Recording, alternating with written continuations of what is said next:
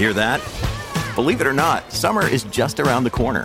Luckily, Armorall, America's most trusted auto appearance brand, has what your car needs to get that perfect summer shine.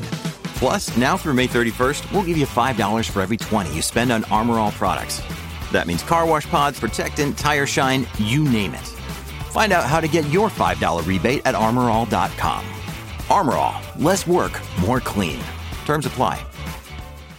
Podclass, i podcast di classe editori. Seduta volatile quest'oggi a Wall Street all'indomani della peggiore giornata da sei mesi a questa parte. In questo venerdì 22 di settembre beni discrezionali di nuovo sul fondo, gli energetici e i tech in recupero.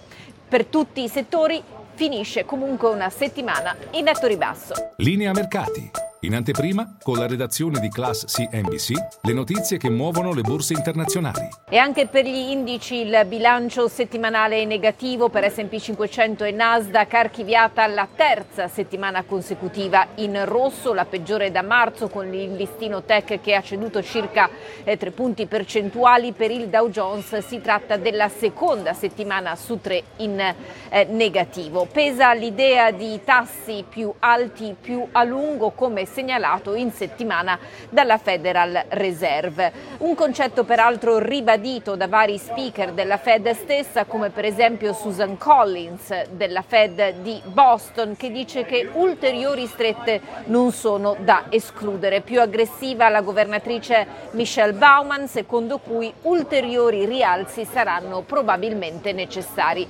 Dal canto suo, Mary Daly, a capo della Fed di San Francisco, eh, dice che è ancora presto per dichiarare vittoria contro l'inflazione. Nel frattempo i rendimenti dei T-bond in settimana sono saliti con quelli a 2 e 10 anni che hanno raggiunto i massimi eh, del 2007 anche se eh, per il decennale finiamo al di sotto del 4,5% sfiorato a un certo punto in settimana e che è visto come un livello pericoloso per l'azionario. L'impressione è che eh, con le strette praticamente quasi finite anche il picco dei tassi in termini di rendimenti dovrebbe essere piuttosto vicino. Intanto il WTI archivia la prima settimana su quattro in rosso per l'oro, una flessione marginale in settimana. Per quanto riguarda le storie aziendali si allarga lo sciopero che chiama in causa il sindacato americano dell'auto. Eh, la misura chiama in causa 38 centri di componentistica e distribuzione di General Motor e Stellantis presenti in 20 stati statunitensi.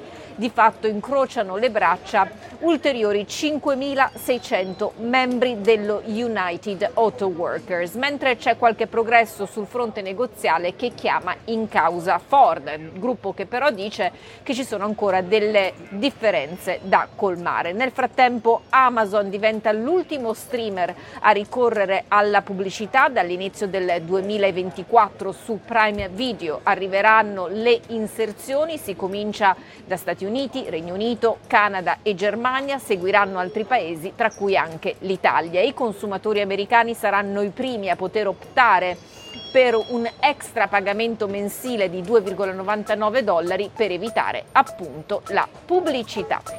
Questo è il quadro di questa settimana e vi auguro un buon weekend. Ci si rivede lunedì.